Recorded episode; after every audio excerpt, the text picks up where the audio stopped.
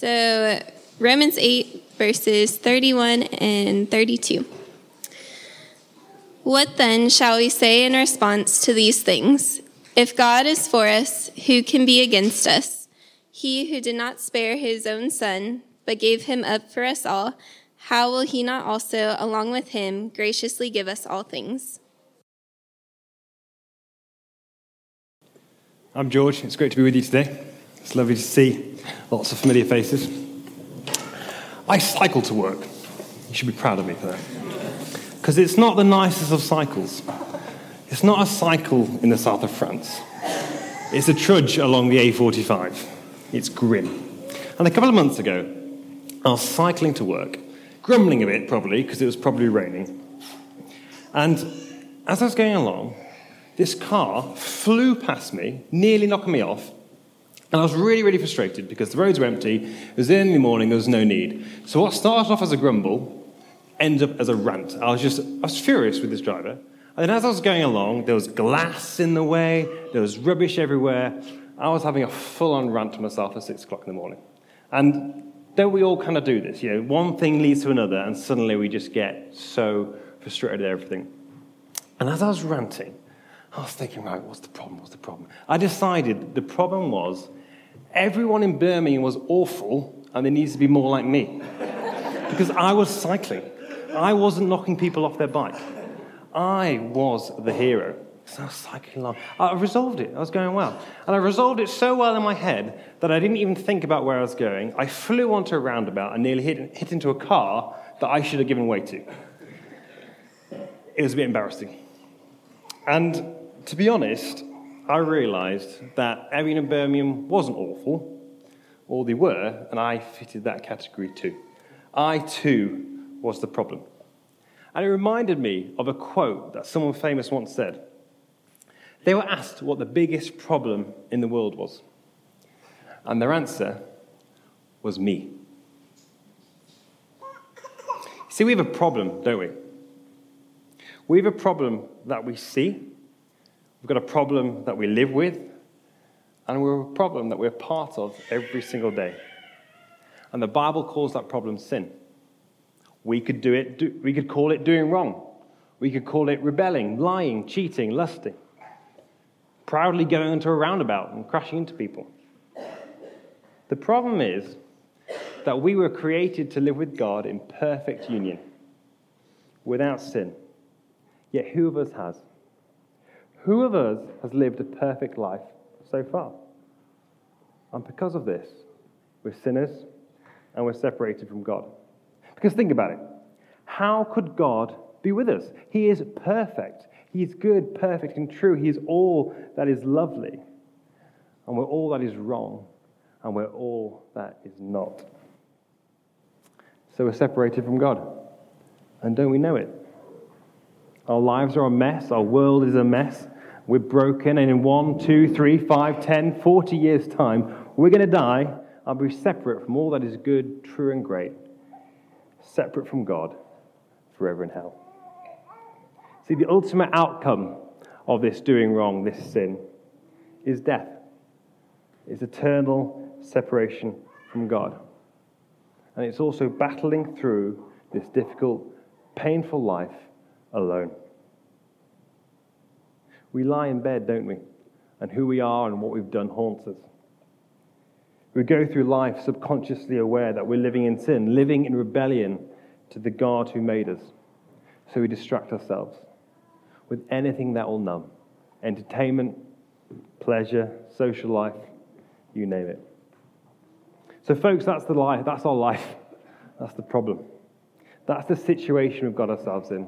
And God has all right to say to us, you've made your bed, now go on and lie in it. But he doesn't. He offers himself. Jesus, God, comes to earth, dies as a sacrifice for our sin, raises to new life 3 days later. See, God doesn't just cover up our sin. He doesn't just pretend it's not there. That's not justice at all. That's just ridiculous.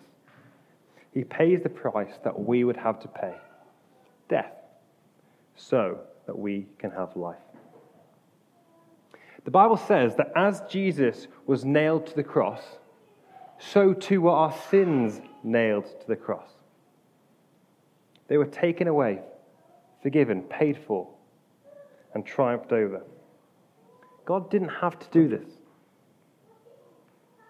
He did not have to lower himself and give up his life as a sacrifice does. But out of his love, out of his mercy, he chose to. He chose us. So when we look at our passage for today, and we read the words in verse 32, "He who did not spare his own son, but gave him up for us all," we can now understand it a bit better. God the Father did not spare his own son. There's a cost there. There's a great painfulness. God the Father did not spare, and he gave him up for us. Not only is this the greatest demonstration of love, but it's the greatest demonstration of God being for us. And this changes absolutely everything. I could spend all week chatting to you about this and just not even scratch the surface. But I've got a time limit today, so I'm going to give you two ways that God being for us changes our life. Firstly, it means if God is for us, we need not fear sickness. So just so you know, Paul, the chap who wrote this book of the Bible, Romans in chapter 8, he was a man who'd been nearly stoned to death. He'd been beaten loads of times, and he'd literally been shipwrecked. So Paul, like you and me, knows what it is to face opposition. He knows the pressures of life, the battles, the struggles, the sorrows. Like you and me, Paul has needs. He is needy, he's weak, and he does struggle. He knows what it means for people to be against him, and yet he can say the words in verse 31, "If God is for us, who can be against us?" So because we know that Paul knew hardship and difficulty, we know that he's not saying that if God is for us, we're not going to get ill, we'll never face opposition. No, these things can and they will happen to us. What he is saying is what Callum said earlier, is that nothing can be against us as strong as God is for us. And because of that, because God is so strongly for us, we need not fear what life throws at us. Now, this might be all very good and well, theologically, in our noggin, but what does that actually mean? What does that mean about sickness? How does God being for us affect that? How can we not fear that terrifying diagnosis? How can we not fear that debilitating illness or that frustrating sickness? Well, Paul actually covered this a few verses earlier. Looking at Romans 8, 22 to 23, it's on the screen. He wrote this, "We know that the whole creation has been groaning, as in the pains of childbirth, right up to the present time. Not only so, but we ourselves, who have the first fruits of the Spirit, groan inwardly as we wait eagerly for our adoption to sonship, the redemption of our bodies." So what Paul is saying is that if God is for us, then we are Jesus's. We are in Christ Jesus. We are adopted. We are his. We are sealed in him, which means that we are residents of heaven and we are strangers here on earth. And in heaven, there's going to be no sickness. There's going to be no mental health struggles. We're going to be perfect as Jesus is. And Paul calls this the redemption of our bodies. So as we face physical and mental illness here on earth, we groan. We groan with creation, longing for our home in heaven, where we will be healed and we'll be made whole. You see, church, if God is for us, then we have hope no matter what befalls us. The illness, the sickness, it is not the end. I looked up this week the difference between a diagnosis and a prognosis. Now, this was radical for me, but for the doctors in the room, they're going to be laughing.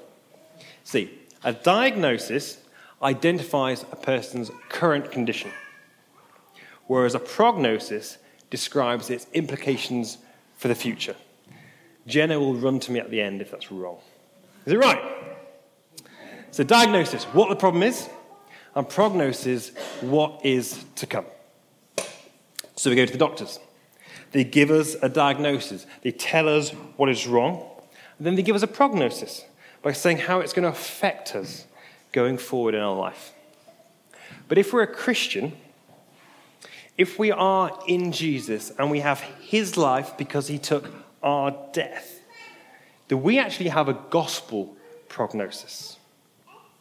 We will be with Jesus forever in perfect joy and perfect health.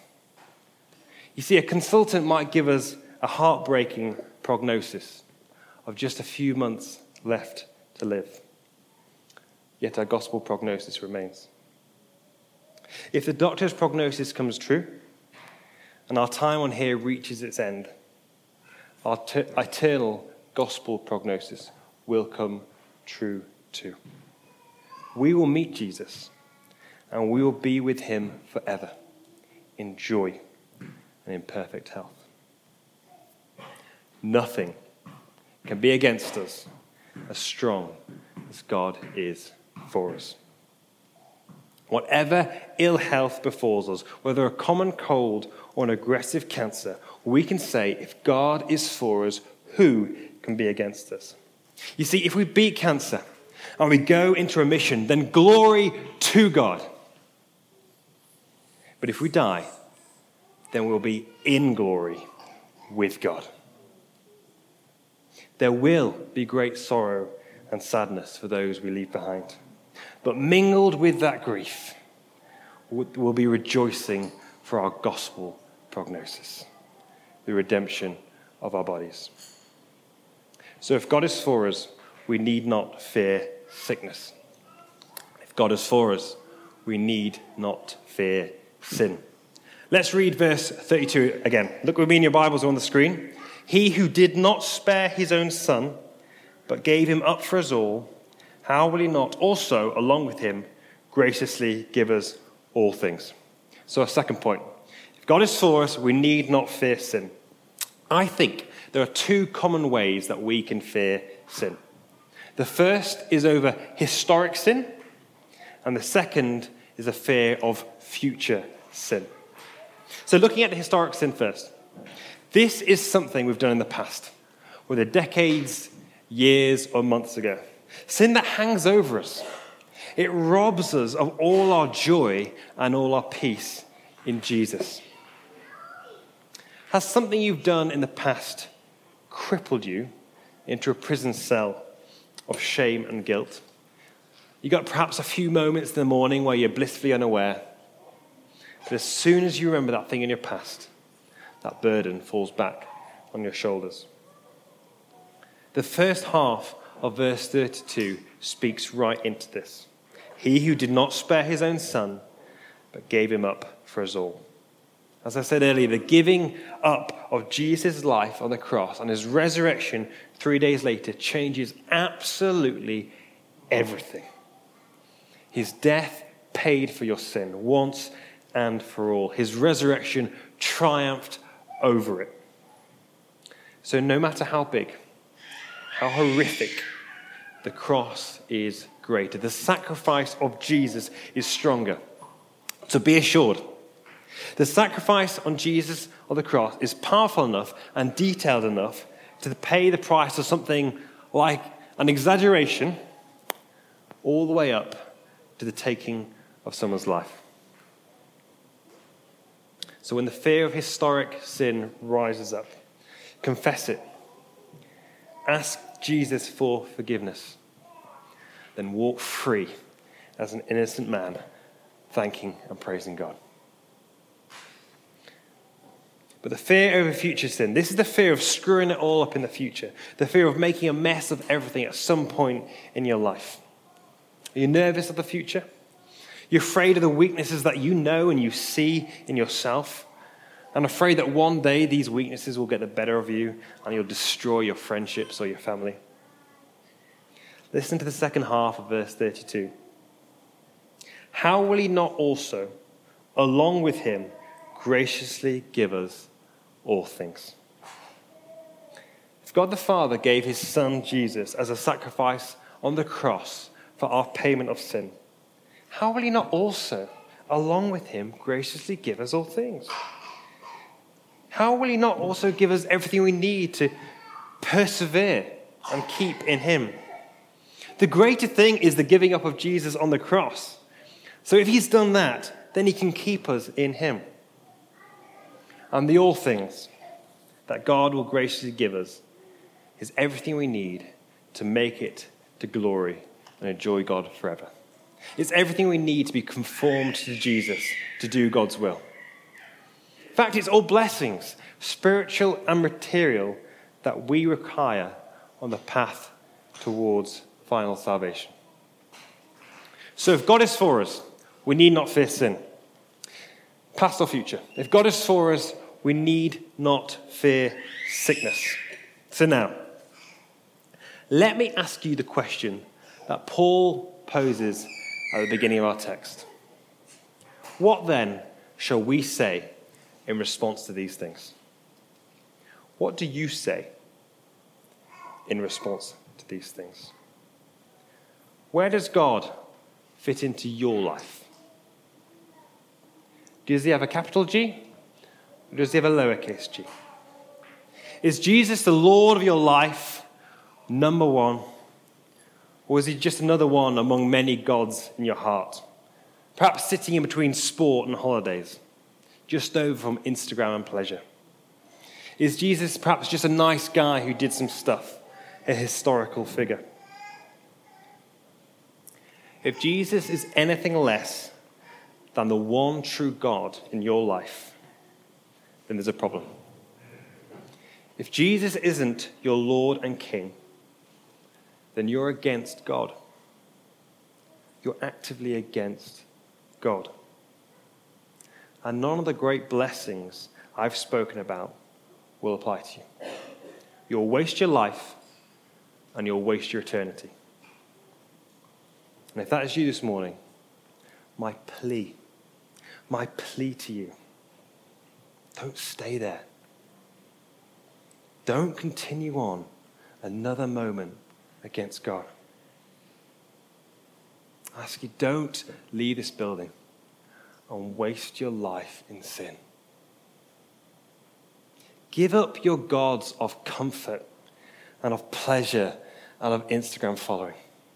Give your gods of success, money, and power, because they are fake gods and they will fail you. If you're against God, you don't need to stay there. Jesus has done the work. He's at the door of your heart knocking. Submit your life to him. Repent. Cry out for forgiveness. And you'll get it. And you'll get a whole lot more. You'll get Jesus. If you want to do this, if you want to know more about this, then please grab me after the service. I'd love to chat. We're going to sing a song in a minute. Me and Johnny are going to be at the back. We'd love to pray with you about this. Come and have a chat. But if Jesus is the Lord and King of your life, then glory. Because in him we are more than conquerors. Here are the last few verses from chapter 8. Who will bring any charge against whom those God has chosen? It is God who justifies us. Who then is the one who condemns? No one. Christ Jesus, who died, more than that, who was raised to life, is at the right hand of God and is also interceding for us. Who shall separate us from the love of Christ? Shall trouble or hardship or persecution or famine or nakedness or danger or sword? As it is written, for your sake we face death all day long. We're considered as sheep to be slaughtered. No. In all these things we are more than conquerors through him who loved us. For I am convinced that neither death nor life, neither angels nor demons, neither the present nor the future, nor any powers, neither height nor depth, nor anything else in all creation will be able to separate us from the love of God that is in Christ Jesus our Lord. Let's pray.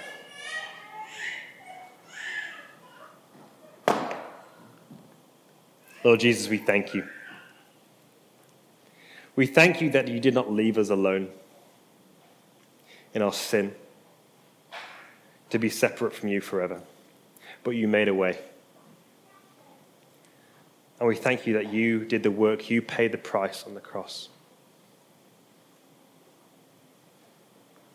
So Lord, this morning, give us eyes to see how we stand before you. If we stand in Jesus, our sin is paid for. Give us joy in life. Give us strength to not fear sickness or not fear sin. But if we stand before you, outside of God, against you, then help us to feel the weight of that and lead us into repentance and forgiveness at the foot of the cross. Amen.